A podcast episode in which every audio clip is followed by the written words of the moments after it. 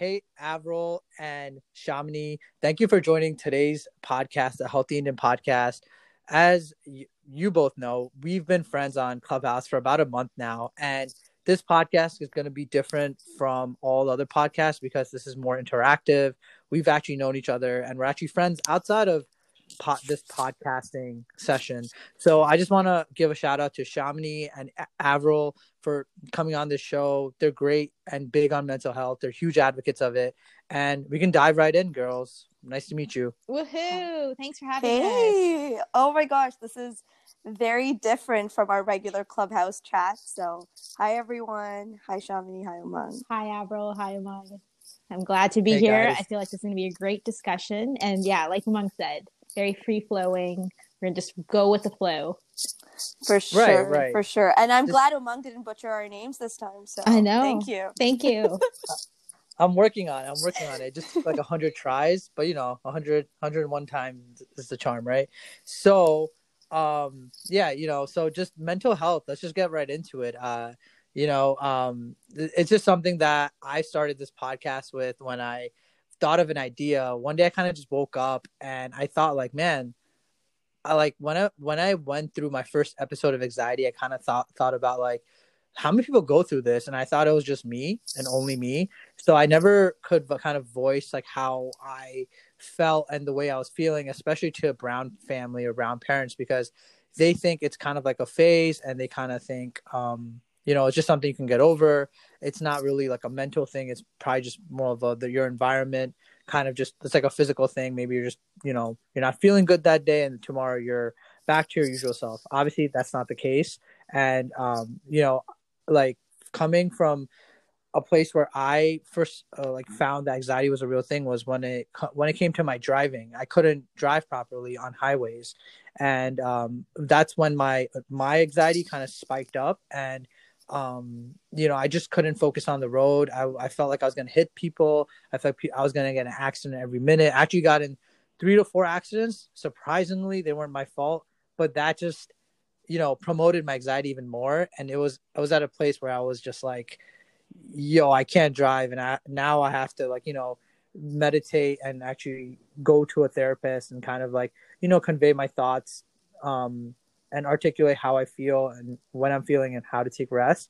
So that's just like my small short story. I'm sure we have a lot more to cover, but to Chamini and Averil,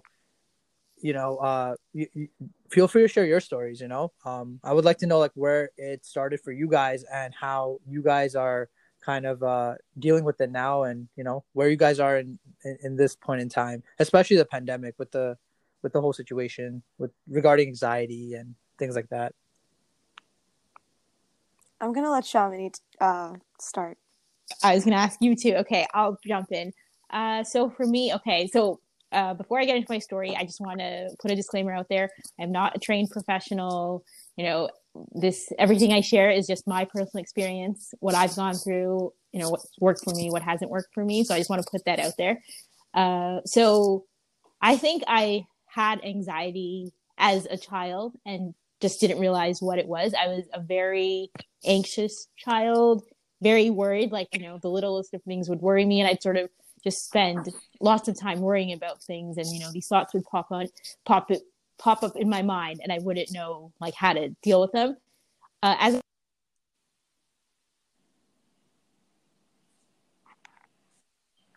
Hey, Chamini? I think we lost Chamini.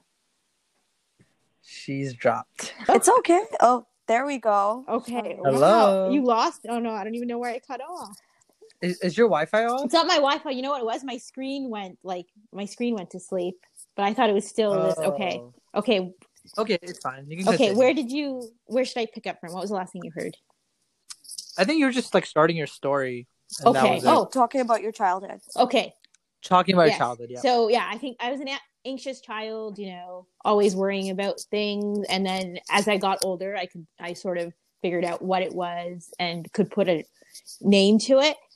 For me, I think the sort of the turning point, or where I really recognized, it was becoming like a issue for me, and it was affecting my day-to-day life. So in my late teens, I went through a series of traumatic experiences over like a series of 3-4 years. And at that age, I was not coped, or I didn't have the coping skills to deal with it and know how to properly, you know, go like deal with all that and process everything. And given that I was already anxious to begin with, I think being in that situation and not knowing how to deal with it sort of pushed me very deep into it. And it wasn't until my first real anxiety attack that was a wake-up call for me. And I realized like I needed to get help from someone professionally, you know, this. And I brought it up with my parents. I had parents, you know, who were very open to it and sort of acknowledged it, were willing to help. And like, they have been a great support system for me all throughout my life.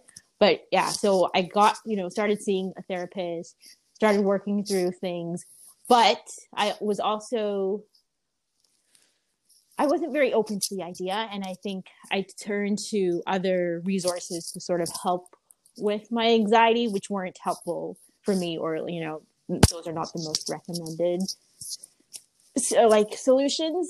And then from there, yeah, I feel like I'm still a work in progress. Like I'm now in my 30s. I feel like I'm still a work in progress. I still find like I'm always tweaking things and different ways to do things and cope with it. And then with the pandemic, I feel like it's sort of all just, you know, flipped around upside down. And now it was back to like square one in a sense. And yeah, that's just my story in a nutshell for now. I mean, we can further explore things later. I'm going to pass it over to Averil. Thank you, Chamini. First I'd like to start with thank you, Umang, for having both of us here. We all know each other in our personal lives, and we've already had a room about this. So it's really great that we can really find people within our community that we can relate with. And just like Chamini said, I'm not a trained professional either. This is just my personal experience and being a South Asian woman. And I know just all of us being South Asians in this conversation, we do deal with a certain level of like when we're raised with the standard of, you know, you need to be a perfectionist. You need to be the best at whatever you do, whether it's within cousins or whether it's being the most competitive at school. There's always someone that you need to aspire to be or be better than. And that comes with a ton of pressure. And growing up with that, even though it wasn't just in my like with my sisters, it was really more so with the extended side of my family. It was a ton of pressure.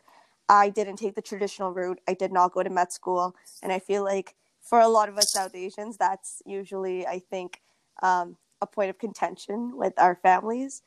And for me, it was always, I was striving for that. I was striving to be the best in whatever I chose or whatever path I picked. And I didn't realize that I wasn't really doing it for myself more than I was doing it to prove other people wrong that I could be the best. And that is just, so I think being raised with the mentality, it wasn't really my parents. My parents were great. They were very supportive. It didn't matter what I did, but there was a lot of extended family pressure of, you know, you need to be better than this person, and the constant competition really, that's when it really started. And I grew up in Dubai. I was there for the first 15 years of my life, and having a sister that is 4 years older than me, we had the same teachers. When she graduated a class, I joined that class. So we had very similar, like we had the same teachers and similar courses. And those teachers used to always hold me to her standards. They used to always be like, you got to be like your sister. Why aren't you like your sister? And I think having those tags and those labels really created an immense amount of pressure for me to be better, to be at least as good as my sister or better than. And I constantly realized, because she was so gifted and intelligent and brilliant, I noticed that it came with a ton of pressure because I wasn't the same. I was built different. And so I think that's where my anxiety really stemmed from. But I never really knew what it was.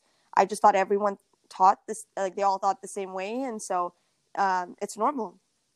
And it wasn't until like I moved to Canada, and the same amount of like, you know, that I brought that same mindset of, you know, you need to be the best to when I moved here. I was a fresh slate. It was a new start. And I brought that same amount of pressure here. And I kept trying to compete, try to be, whether it was the best sister, whether it was the best at school, whether it was the best at home, it didn't matter what it was. I just wanted it. There was a lot of performance anxiety. I wanted to be the best in any role I played in my personal life, professional life, whatever it was. And that was because of a lot of trauma growing up and other things. But yeah, I think that that's where the anxiety really stemmed from. But I didn't really realize it was debilitating, or really the anxiety attack started when a really major life event happened. And this was actually a few years ago. It was 4 years ago.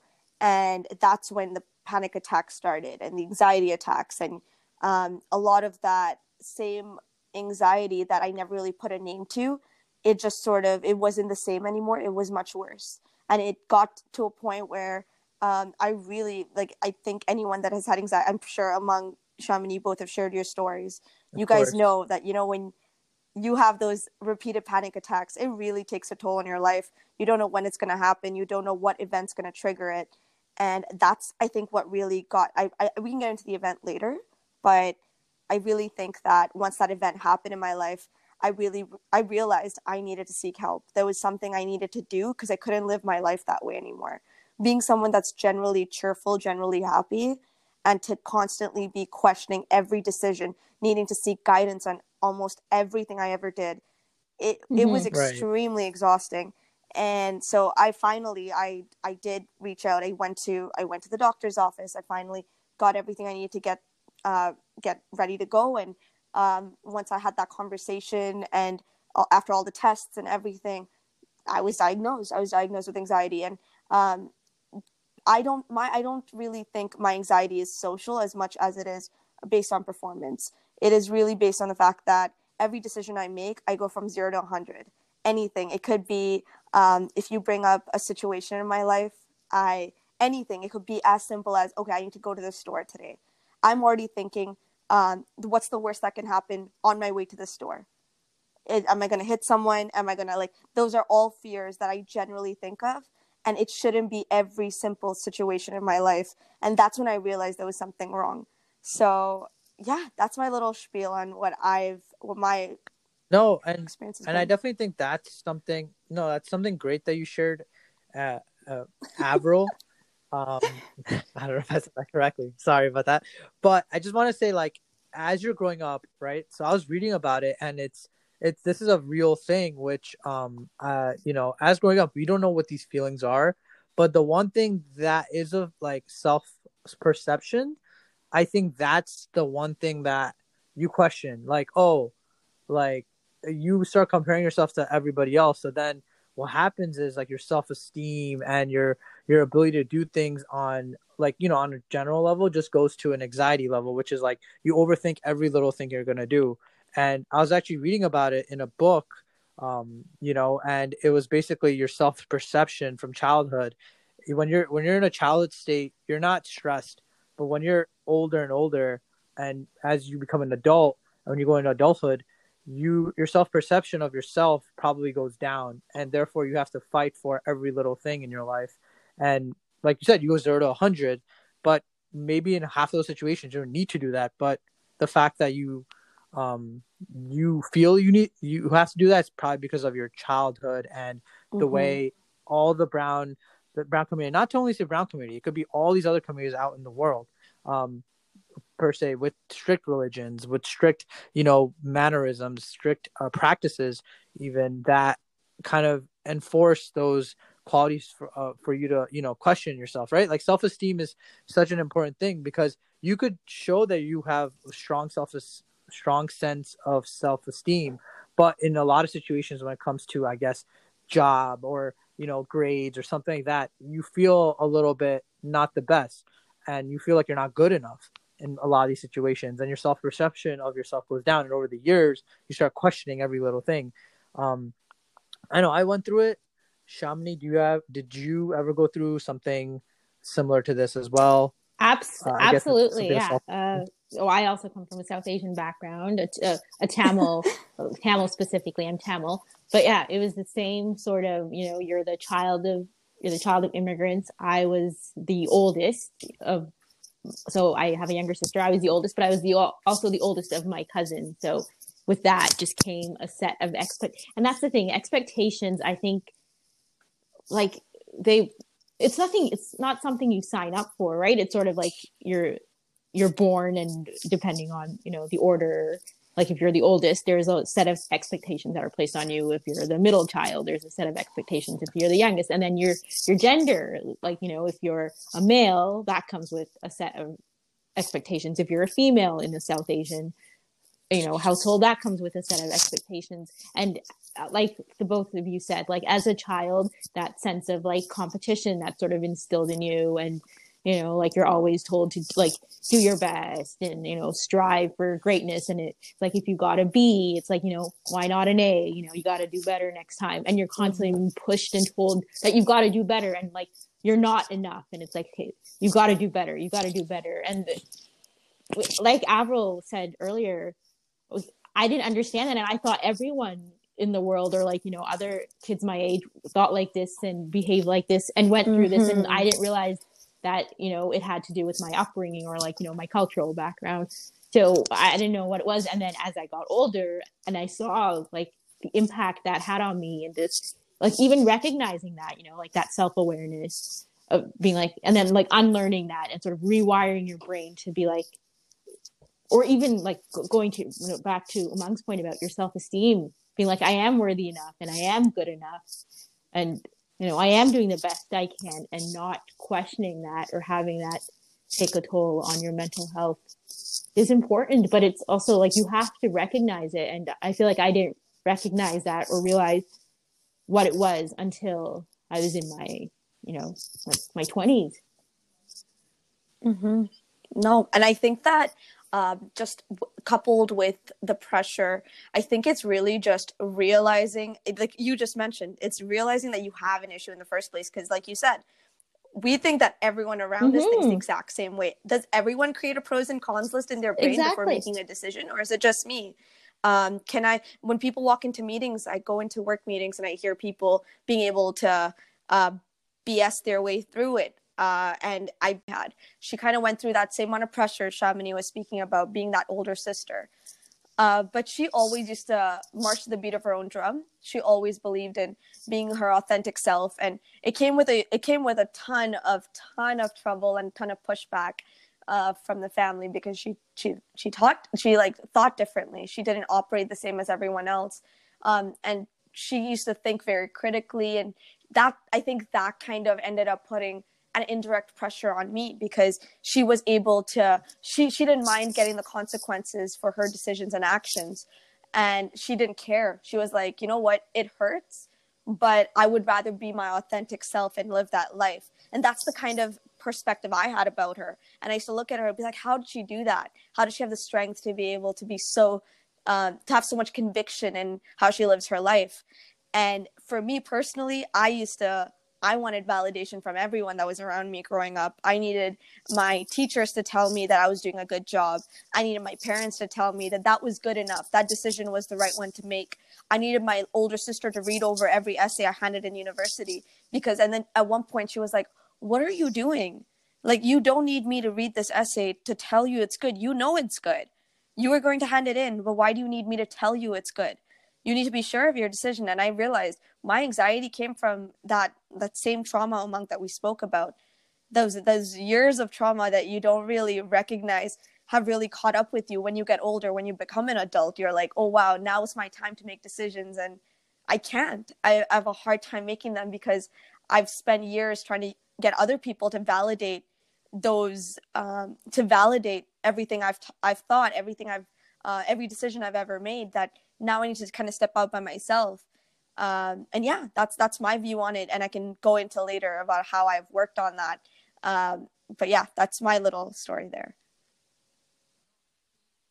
No, and I think what you shared, Averil, is, you know, it's very important, because I feel like even with Chamini and I, we probably had many instances where we also felt like we needed to be assured, like you like the same with me. Like, I guess, like, you know, coming out of college, I didn't know what to expect with my life. And then I realized like my passion is fitness, right? And like you both know, I can't stop talking about working out, and I'm like, I you know, just keep talking about it like nonstop.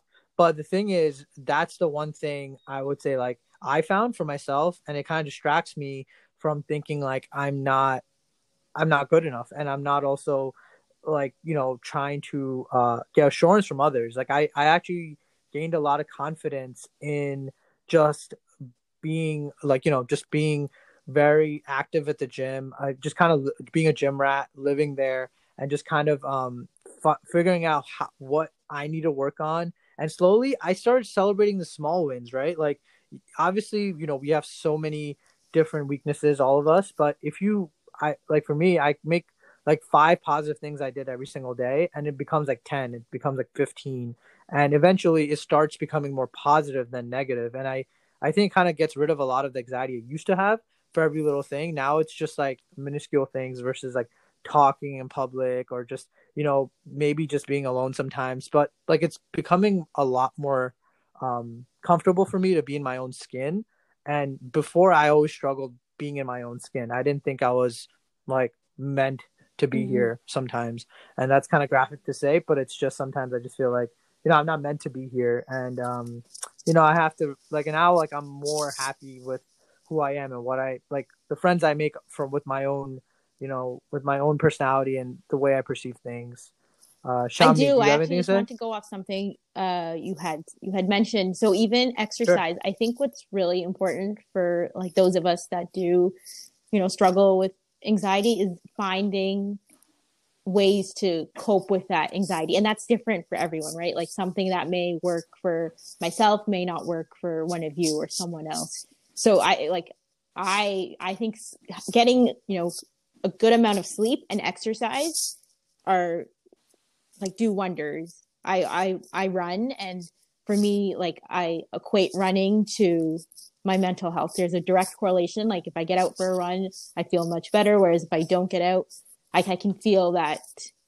I can feel the impact of that, you know, in my day. And even sleep, that's also something. So I have generalized anxiety disorder. So with that, like I've always struggled with sleeping and like, you know, insomnia. So like, you know, getting 4 hours of sleep as opposed to getting like a solid 8 hours makes all the difference for me. And like I have to sort of, you know, find ways to make sure I'm getting that sleep. And this, like, I think that's like our physical health and our mental health are equally just as important, and like they work in conjunction with one another. So if one is off, you're going to feel the toll of that, you know, with the other. So you believe they need to like align almost, right? Like yeah, need to align, but exactly. Like if your mental health is struggling, you will feel the impacts of it. Like we carry stress in our bodies. We carry trauma in our bodies, and, you know, we automatically assume, you know, oh, it's just like, you know, an upset stomach. It's just a headache. But that's also like the anxiety, you know, like taking on something like physical, something concrete that you can sort of this, and acknowledging and like, you know, recognizing those signs and symptoms in your body. Like, you know, I know when I'm super anxious, I get an upset, you know, like my stomach will act up. I have an upset stomach, you know, I'm very antsy, you know, can't sit still, constantly fidgeting with something. And like just recognizing those and sort of being like, hey, like I realize what's happening, you know, what's causing this for me. Like, I think that's important for me, just sort of realizing it and then being like, okay, what is causing this, and sort of taking a minute to acknowledge what's happening and what may be causing that, and then sort of trying to work through that. Whereas, you know, 5 years ago, like I wouldn't realize it or I wouldn't recognize it. I'd sort of just work myself, and then, you know, that would lead to more stress, or I'd burn out, and then that's not a good place to be in. No, for sure. I definitely think it's those things that you just have to, you know, it's good that you're at least more self-aware, and you know that it's something you can work on day by day, and it's something that you can definitely something that you can like. Do you have any like day-to-day practices that you do for your anxiety? Yes. Besides, I was actually going to add to that. It's actually kind of, I find it I love when I hear other people saying, you know, I channel my energy into working out. I channel my energy into journaling. You know, like, these are great things that I wish I have a hard, I'm not going to say that I cannot. It's more that I have a hard time being consistent at journaling. I have a hard time being consistent when it comes to working out. I will start, I'll have a great month of, you know, I'm working out, I'm writing my thoughts down, this is great. I will start, I'll have a great month of, you know, I'm working out, I'm writing my thoughts down, this is great. And then I have one time, something happens, I get anxious, and then I'm like, damn it, this didn't work, throw it away. And I stop doing it. So for me, those things never worked. And I was like, I need to really figure something out that really works for me, because everyone, you go online, and I know for a fact, maybe it's just me, but I feel really strongly that all of us at one point have Googled, what can I do to calm down right now? Yeah, like, or, how do I cope with my anxiety? How do I cope with my anxiety? Google, tell me. Or once, okay, no joke, no word of a lie, I literally Googled, what am I doing with my life? And I was like, why am I looking this up? But anyways, it was just a very anxious point in my life. Let me add that. But in general, like, I was trying to look at these things and they're like, you know what? You got to go out for a run. And, you know, like, I find that amazing. I'm like, you're working your body out. You're getting your mind right. Like, this is great. That sounds amazing. Why can't I do it? I go out on a track. I run that first day and I'm like, I hate running. I can't do it. I think way too much. It's not a peaceful run for me at all. Like, I can't do this.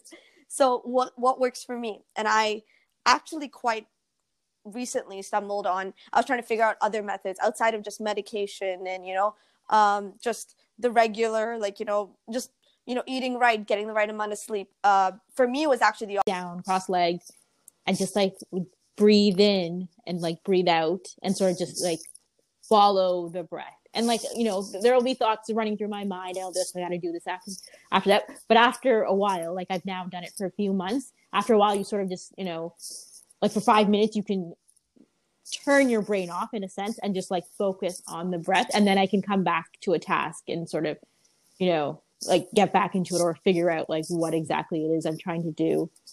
Mm-hmm.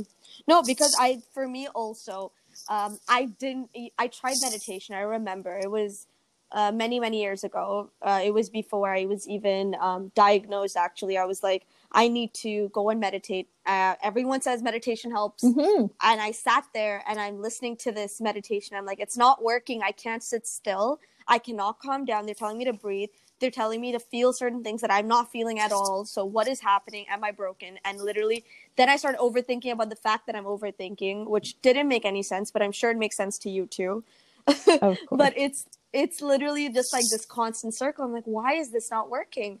And then I think I've tried it now. And it was when the pandemic started that I really started getting into it. Not daily. I wasn't doing a daily meditation by any means. It was whenever I felt my mind sort of switching to that darker place, to when it was, you know, I could feel my body sort of like shake, or I could feel my mind sort of thinking negatively, and I noticed a pattern. I would just be like, okay, I need to take a step back from my computer. I need to meditate. I just need to take some time to get away, because this situation is, I can tell I'm going to have an anxiety attack if I continue to let this happen. So being cognizant of what is happening within your body and keeping yourself in check and stopping yourself from thinking that way, correcting that thought through a meditation, and then telling yourself, I think that's what has worked for me. And it's a very strict process where I have to hold myself accountable. When I know I'm going through it, I cannot, doesn't matter how busy work is, I have to stop what I'm doing, because if I continue, I'm just going to end up working, but with a really negative mindset, and it's not going to get anything done. Mm-hmm. So that's what I've personally done. It's worked wonders for me, at least for the last year. So I hope to continue that. My sister will tell you, she's not gotten any calls from me. She used to, I think, be the one person that it didn't matter what time of the day it was, I would call her and she would hear me having a panic attack and be like, there is something wrong and you're not addressing it. You can't just take medication. That's not the only thing that's going to work. You need to do it in conjunction with a lifestyle change, a practice, therapy, something. You need to do something. And so I'm looking to go into therapy. That is something that I've dabbled in the past and I stopped, but I really need to go back, because I do think that to just be more aware of what has happened in the past and to pull that information that's sort of deep down in your subconscious, just to pick it up and sort of see, break that apart, fix that. I think that's going to do wonders because that is what started it in the first place. So, yeah. No, it's so interesting because, like, I feel like all of us had different kinds of therapy. Like, for my therapy, it was so weird because my therapist was never available to see me in person for some weird reason. So I would email him my entire day and he would just, like, ask me, like, these questions, like, from email. And he would be like, how are you feeling? What is going on? And I would have to be very accountable. So I would tell him, like, today I felt really out of place, or today I felt more confident. And, you know, just like, you know, it's kind of like having Averil's sister around. Like, why, like, he would be like, oh, why are you having these panic attacks in the middle of work? Or why are you feeling like this? And it would just be like an anchor. Cause, you know, like, I don't have, like, at that time, my brother was much younger. So I didn't have anyone to kind of convey my feelings to, especially brown parents. Of course, like, yeah. Who wants to convey their feelings to their brown parents, right? So, like, you know, when I would do that to my therapist, he would be like our age, like really young dude, very like easygoing, and he would just straight up be like, hey, like what are you feeling? How are you going to deal with it? And he would do something like behavioral therapy with me, so it'd be like my actions before I reached that point. So he would be like, what were your actions? And I would be like, okay, like, I went to work, I drove, and then me and my boss had an argument, or I had like 3 or 4 tasks at hand. And he'd be like, okay, so assess those tasks. So I look at the tasks and I'm like, okay, like, these are the tasks that are giving me a lot of stress. How do I deal with it? And I would actually, he'd be like, take like 20 minutes to yourself, watch a show, go back and do a task, and then take 20 minutes again. So kind of taking breaks and seeing that behavioral pattern made my behavioral pattern much more productive at work, and I would get no like panic attacks in the middle of work. So I think that like behavioral therapy helped me out. Like, I know you mentioned CBT, but that's cognitive. Mm-hmm. So you're like just mindful of what's going on. But behavioral is more like you're looking at the task at hand in that moment, and then you're just trying to modify. Yeah, mindfulness tasks, like, is another big thing that people sort of stress. And speaking of therapists, it's just something I want to share. So even when I was, you know, trying to find a therapist, I think I saw 4 therapists before I found the one that works for me. And like, initially I was like, you know, like, am I being picky? Like, why can't I, like, you know, people will be like, oh yeah, you know, I went to a therapist, I talked to it. And then like, they make it seem like it's such a simple, you know, simple procedure or simple process. And like, I went through 4 therapists before I found one that sort of worked for me. And like, you know, I felt comfortable sharing, and like, it just works. So I think even that, like, you don't have to feel guilty about, you know, if you meet someone, it doesn't, like, you don't vibe, you don't click. It's okay to find another therapist, you know. Mm-hmm. My sister said the exact same thing, Chamini. She, when she was looking, she said that you're probably going to have a hard time. She's like, I've gone through so many and they just haven't worked for me. I haven't clicked with anyone. And that's okay. That's fine. This is, you're paying money for someone to listen to you and, you know, help you through it. If you don't feel comfortable, then that's not the right person.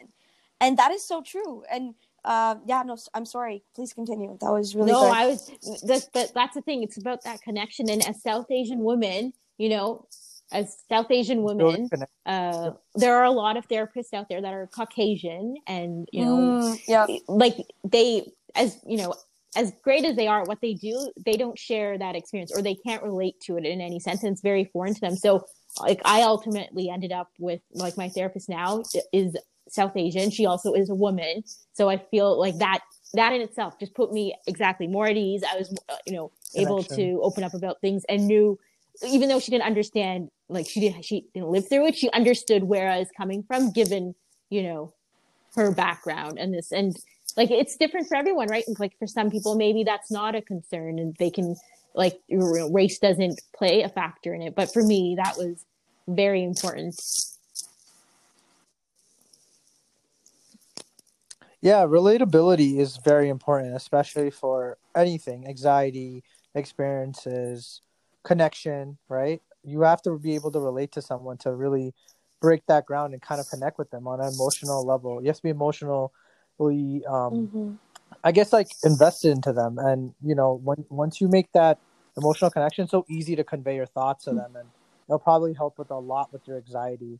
But going back to just kind of like what's the most effective. I'm so sorry. I would say I just had a point to what Chamini said earlier, and I don't want to. You can cut that. Sorry, you can cut. Sure. That part out. Sorry. No. Go for your point. Okay, but to what Chamini said. No, you're good. You're good. I know that we talked about, like, I've talked about how I talked to my sister about my anxiety and the issues I've had, and calling her in the middle of the night. I do think, though, that that's not a good thing to do, to put the pressures and stresses you have onto your family members or onto your loved ones. It's a lot to go through, but they're also going through things, and to place that pressure that they need to help you in that moment, or they need to drop everything and help you fix what you're going through. I did that for years, and I didn't realize my sister has her own story. She has her own struggles that she goes through every day, and she did the smart thing. She went to therapy. She sought help while I was seeking help in her. And at one point she was like, Averil, I need you to find another source. I can't do this anymore. As much as I love you and I want to be there for you, I am going through things, and every time I hear you, it's like there are certain things it is always things that a therapist, a professional, is going to help you with, that even if your family or friends listen to you, they know you. They're going to have a bias when they give you advice, or they give you anything. Like, you can ask your friends for advice on how to deal with a boy, but you can't ask your friends for advice on how to deal with yourself, because they're going to know, they're going to see a certain side of you. They're going to be like, Averil, like, all my friends see me as this cheery, excited, happy person. And I always get the whole, Averil, just switch back to your happy self. And it's like, if only it were that easy, guys. If only it were that easy. And that's, I think, the biggest takeaway for me personally that I've learned now, like in the last couple of years. It's that I cannot put that pressure on my loved ones. I can't do it to my boyfriend. I cannot do it to my sister, because they're going through their own things as well. So just want to make sure whoever is listening, if you are doing that and making the mistake I've made, like, just understand that, you know, there are people around you that love you, that they're going to want to be there for you. And they may not even realize that it's taking a toll on them. So just be aware that you're doing that.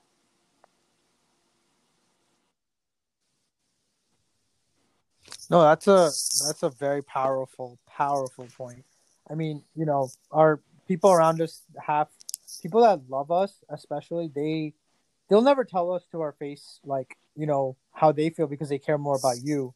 And, you know, I've gone through that. My parents have always, you know, when I went through, you know, my own episodes and, you know, of anxiety and stuff, they constantly just followed up with me every single day, every single night, about how I was feeling. And they kind of just wanted to be there. And, you know, it's just, everybody has their own journey.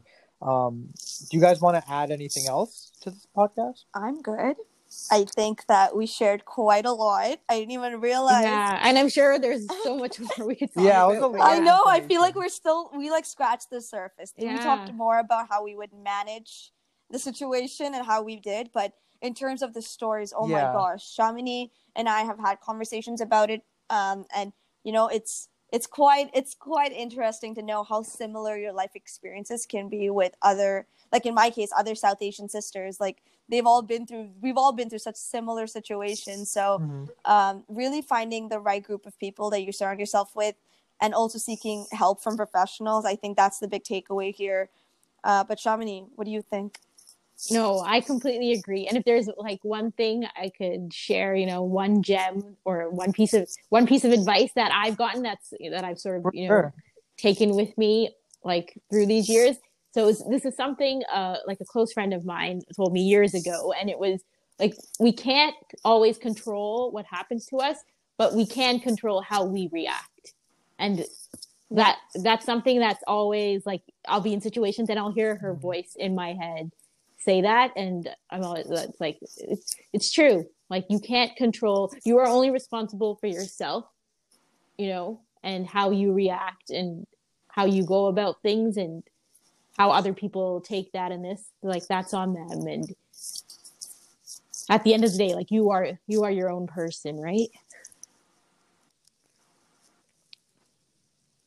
Yeah, definitely. It's good to just be mindful of what you say and how you take it. Like, you do, like, taking criticism, right? Like, people will have so many thoughts and opinions about you they may have positive and negative ones, but just kind of the way you perceive yourself, and you're like, oh, I am a good person. I am, you know, I am someone that can uplift others. I have good confidence. And eventually that'll manifest on its own.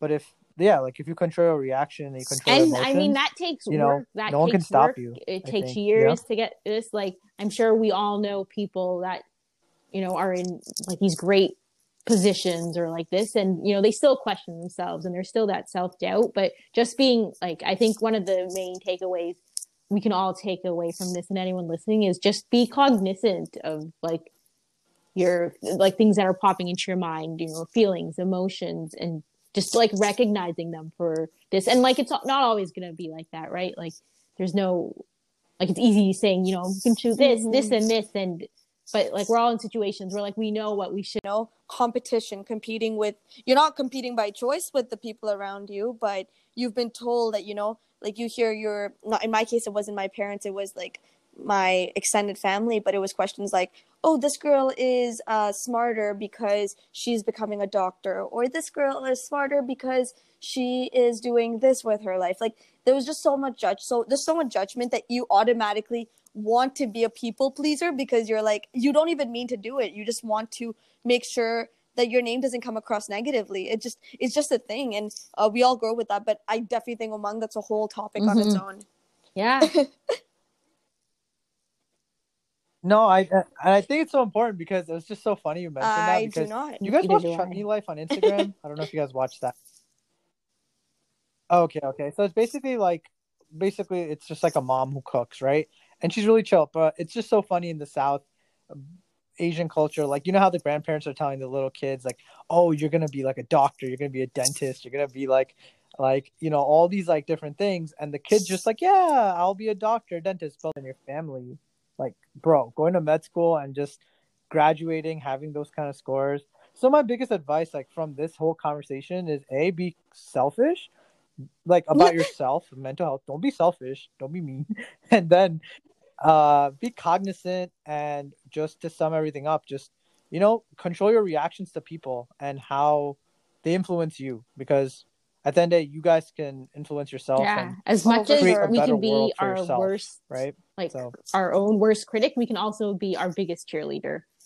Yeah. Oh, yes, for sure. I feel like this, like, that's, I think, the biggest, I think, lesson I've learned is not to be too hard on yourself. I think when you have anxiety, you automatically, just like you said, Chamini, you're your own worst critic. And being so difficult on yourself because you've made a mistake, that has, like, it's less about what other people have said, but more about what I have heard, what I think about what other people think of me. And exactly, it may not even be like, I think it was, it's a famous saying. It's, I'm not what I think I am. I'm not who I think I am. I am what you think I am. Mm-hmm. So, and that saying, I remember hearing for the first time, like, I cannot, like, that's so profound to me.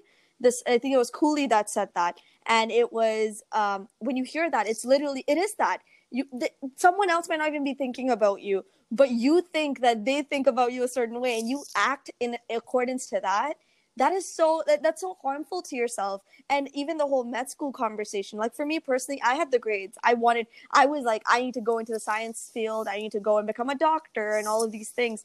And at the end of my second year, I changed that. I didn't tell anyone that I wanted to do that. I just wanted to prove everyone wrong. I was like, if I want to be a doctor, I can be a doctor. It's not because they're saying I cannot be. And then I realized I had to catch myself and be like, do I even want to do this? I have no passion to becoming. I don't want to be a doctor. It's not something I've ever been interested in. The only reason I ever went into that program or whatever I did in university was because I was trying to please all these people that are not, they have not contributed to my life in a positive way in any way. So why am I doing this? So having to catch myself, stop myself from thinking like that, and do something I truly love, it took a lot of guts. And that's, I think, how we can really summarize this conversation. It's really, don't be too hard on yourself. It is a journey. No one has it figured out. You can go and seek help from your parents, like I did, and get advice from everyone older than you. But they're also trying to figure things out, and they're guessing everything just like you are. So give yourself credit when it's due, and hold yourself accountable when something goes wrong, but don't harm yourself in the process of doing all of those things. Exactly. Like, practice compassion. That whole topic of, you know, what will people say about the degree you choose and all of that. So we can definitely go into that another day. But thank you so much again. And yeah, I'm done. For sure. Yes.